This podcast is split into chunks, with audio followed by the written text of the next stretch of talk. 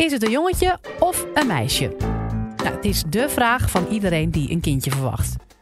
Maar wat als daar geen duidelijk antwoord op te geven is? Dr. Hedy Klaassen van Radboud MC krijgt regelmatig te maken met baby's die geboren worden met een onduidelijk geslacht. Maar hoe ga je als arts hiermee om? Je hoort het in de nieuwste podcast.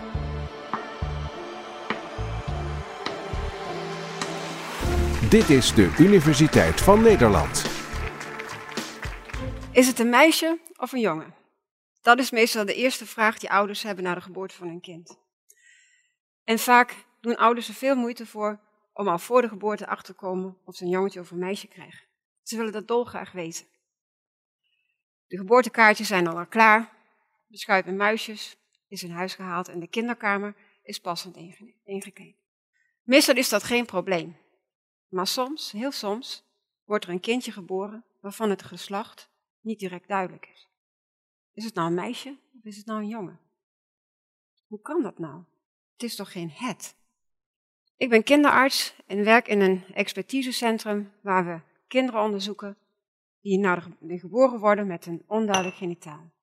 Waarvan we dus niet direct kunnen zien of het een meisje of een jongen is. Het is heel zeldzaam. Ik schat dat er zo'n 30 of 50 kinderen per jaar geboren worden in Nederland. Het is dus ook niet verbazend dat men daar nog nooit van gehoord heeft. En het is dan ook niet verbazend dat geboorte van een kind met een onduidelijk geslacht ouders enorm overvalt. Geslacht is namelijk heel belangrijk, omdat wij in de maatschappij mensen indelen in man en vrouw, in meisje en in jongen. We komen het overal tegen. Op school, op documenten, bij het boodschappen doen. Het is dus heel belangrijk.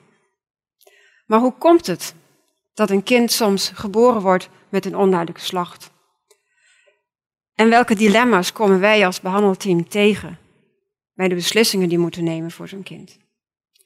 Hier gaat dit verhaal over. Nou, om te begrijpen waarom een kind geboren wordt met een onduidelijk geslacht, moeten we terug naar de eerste week van de zwangerschap.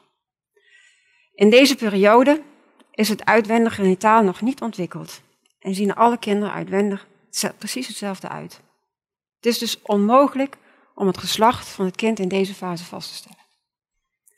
En ook in de buik van het kindje liggen alle structuren klaar om je tot een jongen of een meisje te ontwikkelen. Je kunt dus alle kanten op. De verdere ontwikkeling van het kind is afhankelijk van de hormonen die het kindje maakt.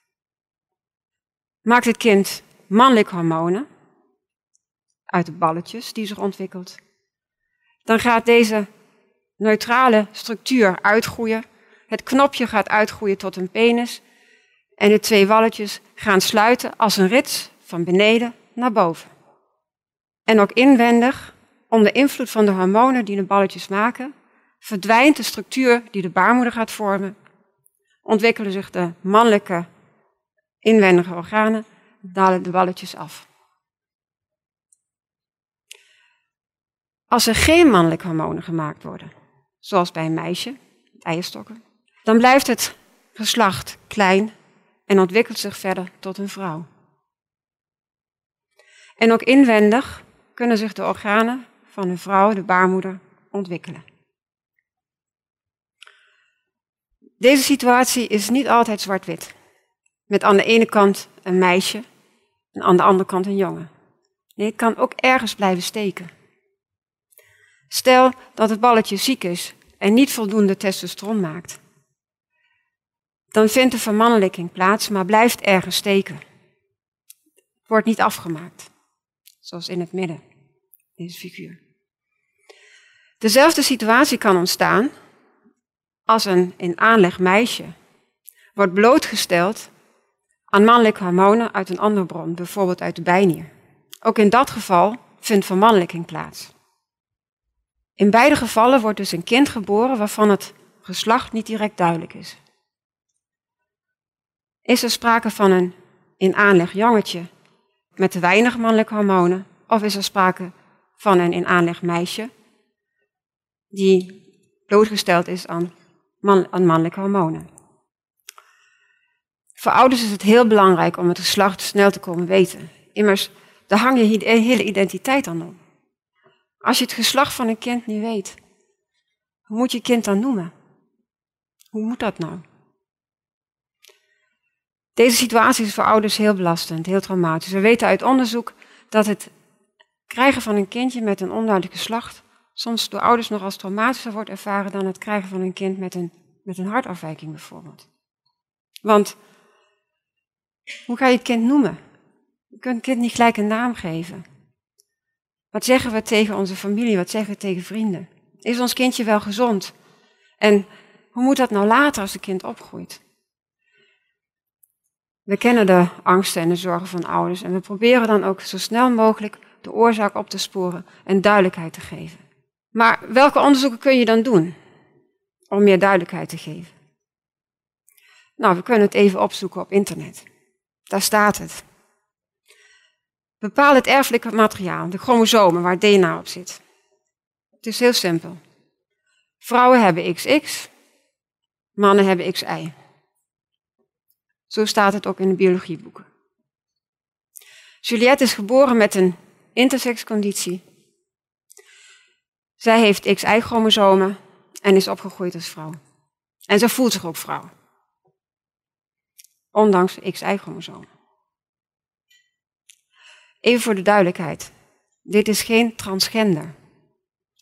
Iemand die transgender is, wordt geboren met een normaal genitaal, met normale geslachtsdelen. Maar voelt zich niet prettig in het lichaam, in het geslacht waar hij geboren is. Het is dus heel iets anders.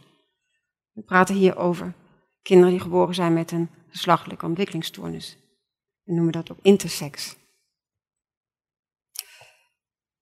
Het volgende voorbeeld. Dit zijn twee jongens die ook geboren zijn met een intersexconditie. Zij zijn geboren met een onduidelijk geslacht. Ze hebben erfelijk materiaal van een vrouw, XX, maar zijn in de baarmoeder blootgesteld aan mannelijke hormonen en zijn vermannelijkt. En ook na de geboorte hebben ze veel mannelijke hormonen meegekregen. Inwendig hebben ze een baarmoeder en eierstokken. En ze hebben XX-chromosomen. Zijn het dan vrouwen? Nee, ze voelen zich man. Dus het bepalen van chromosomen kan helpen, maar niet altijd. Wat kunnen we nog meer doen? We kunnen een echo maken van de bui. We kunnen kijken of een kindje balletjes heeft. Immers, als een kindje balletjes heeft, dan moet het wel een jongetje zijn. Het volgende voorbeeld. Dit is Mirjam. Mirjam is voorzitter van het Nederlands netwerk Intersex en DSD. Mirjam is ook geboren met een intersexconditie. Zij heeft XY-chromosomen en ze heeft testes in de buik. Testes maken testosteron, maar die kunnen niet goed werken. Zij voelt zich gewoon vrouw. Dus een echo kan ons ook niet altijd verder helpen. Wat kunnen we nog meer doen? We kunnen de hormonen meten. We kunnen bijvoorbeeld het testosteron, het mannelijk hormoon, meten. Als we veel mannelijke hormonen meten, dan kan het een, komen uit goed functionerende balletjes. We kunnen het ook vinden bij meisjes die blootgesteld worden aan mannelijke hormonen. Het is dus allemaal heel complex. We bekijken altijd het hele plaatje. We meten de chromosomen, we meten de hormonen, we doen een echo. En op basis van alle informatie proberen we de oorzaak en het geslacht vast te leggen. Dat is niet altijd even makkelijk. Soms zien we kinderen met veel mannelijke kenmerken, maar die wel een baarmoederstructuur hebben.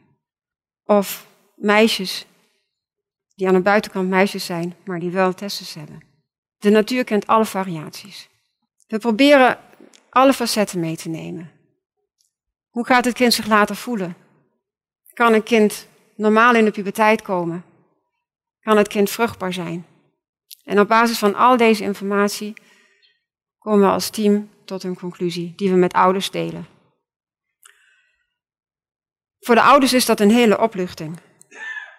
Als ze weten wat het geslacht van het kind is. Ze kunnen het kind aangeven, ze kunnen het kind een naam geven. Het is een oplegging voor ouders, ze weten waar ze aan toe zijn. En het kind in zekere zin ook. Wat is dan de volgende stap? Nou, de beste keus lijkt meteen opereren. Immers, we verdelen alles in man en vrouw, dus laat het ook meteen goed maken. Dat vragen ouders ons ook. Wanneer gaat het gebeuren? Maar één belangrijke factor ontbreekt. We kunnen het niet aan het kindje zelf vragen. Hoe voel je je? Wat wil je zelf? Of kunnen we het misschien beïnvloeden door, door opvoeding en door, door de omgeving? Nou, de medische wereld werd jarenlang beïnvloed door de theorieën van de psycholoog en de seksuoloog John Money in de jaren 50. Hij had de opvatting dat alle kinderen genderneutraal geboren worden en dat de opvoeding en de omgeving het geslacht van een kind in belangrijke mate bepaalt. Hij werd bekend door het verhaal van Brian. Brian werd geboren als gezond kind met normale geslachtsdelen. Maar hij werd vlak na de geboorte geopereerd. Hij kreeg een, uh, een circumcisie, een besnijdenis. En daarbij ging iets mis. En zijn geslacht werd ernstig beschadigd. Money adviseerde de ouders om het kind als meisje te laten opereren en te laten opgroeien. Als je het kind poppen zou geven en een jurkje aan zou doen, dan zou het allemaal goed komen. En hij adviseerde ouders er vooral niet over te praten. Geheimhouding was een belangrijk aspect. En zo werd Brian voortaan Brenda genoemd. Moni vertelde, publiceerde dit verhaal van Brenda en deze opvattingen werden jarenlang door de medische wereld gedeeld. Wat niet bekend werd. Brenda was niet gelukkig.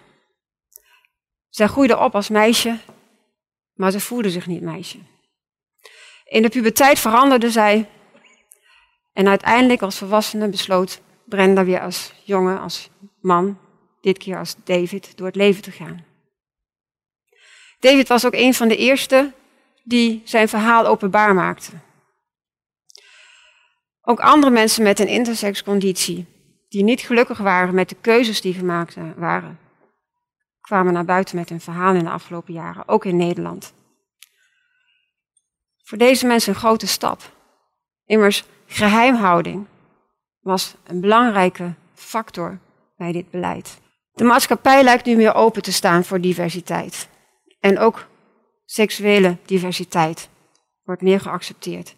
En dit beïnvloedt ook onze gedachten over het beleid en kinderen met een onduidelijk geslacht. Maar wat te doen nu na de geboorte? Meestal komen onze bevindingen wel overeen met het geslacht van het kind. En kinderen voelen zich prettig bij het geslacht waar ze in opgroeien. En er is geen geheimhouding meer. Maar soms kiest een kind later toch voor een ander geslacht. En dat is het dilemma wat wij hebben als team. Al doen we nog zo goed onderzoek en we kunnen tegenwoordig heel veel, we kunnen het niet aan het kindje zelf vragen. Hoe voel je je? Maar wat is dan de oplossing? Niet meer opereren? Doen we dan niet alle kinderen tekort die wel blij zijn met de keuzes die gemaakt zijn en die opgroeien als jongen of meisje? In onze maatschappij is het nog niet gebruikelijk om op te groeien zonder geslacht. Maar langzaam komt er wel verandering in. Er komen genderneutrale toiletten. Op de OV-kaart verdwijnt het geslacht. En er zijn ouders van een kind met een intersexconditie die hun kind genderneutraal op laten groeien. Waarom is het nou soms onduidelijk of een baby een jongetje of meisje is? Ik heb jullie dat laten zien. Je kunt het heel goed verklaren door hoeveel, hoeveelheid hormonen waar je voor de geboorte aan blootgesteld bent. Het is complex, maar je kunt het wel uitleggen. Maar we hebben geen oplossing voor ons dilemma nog. Belangrijk is om open te staan voor, voor diversiteit, ook voor geslachtelijke en seksuele diversiteit. Een variatie in de geslachtelijke ontwikkeling is anders dan normaal, maar is niet abnormaal. Beslissingen moeten individueel genomen worden, samen met ouders. En we moeten onze kinderen opvoeden met openheid en respect voor de anderen. En we moeten erover in gesprek blijven. Geheimhouding is immers de grootste last. Ik dank jullie voor je aandacht.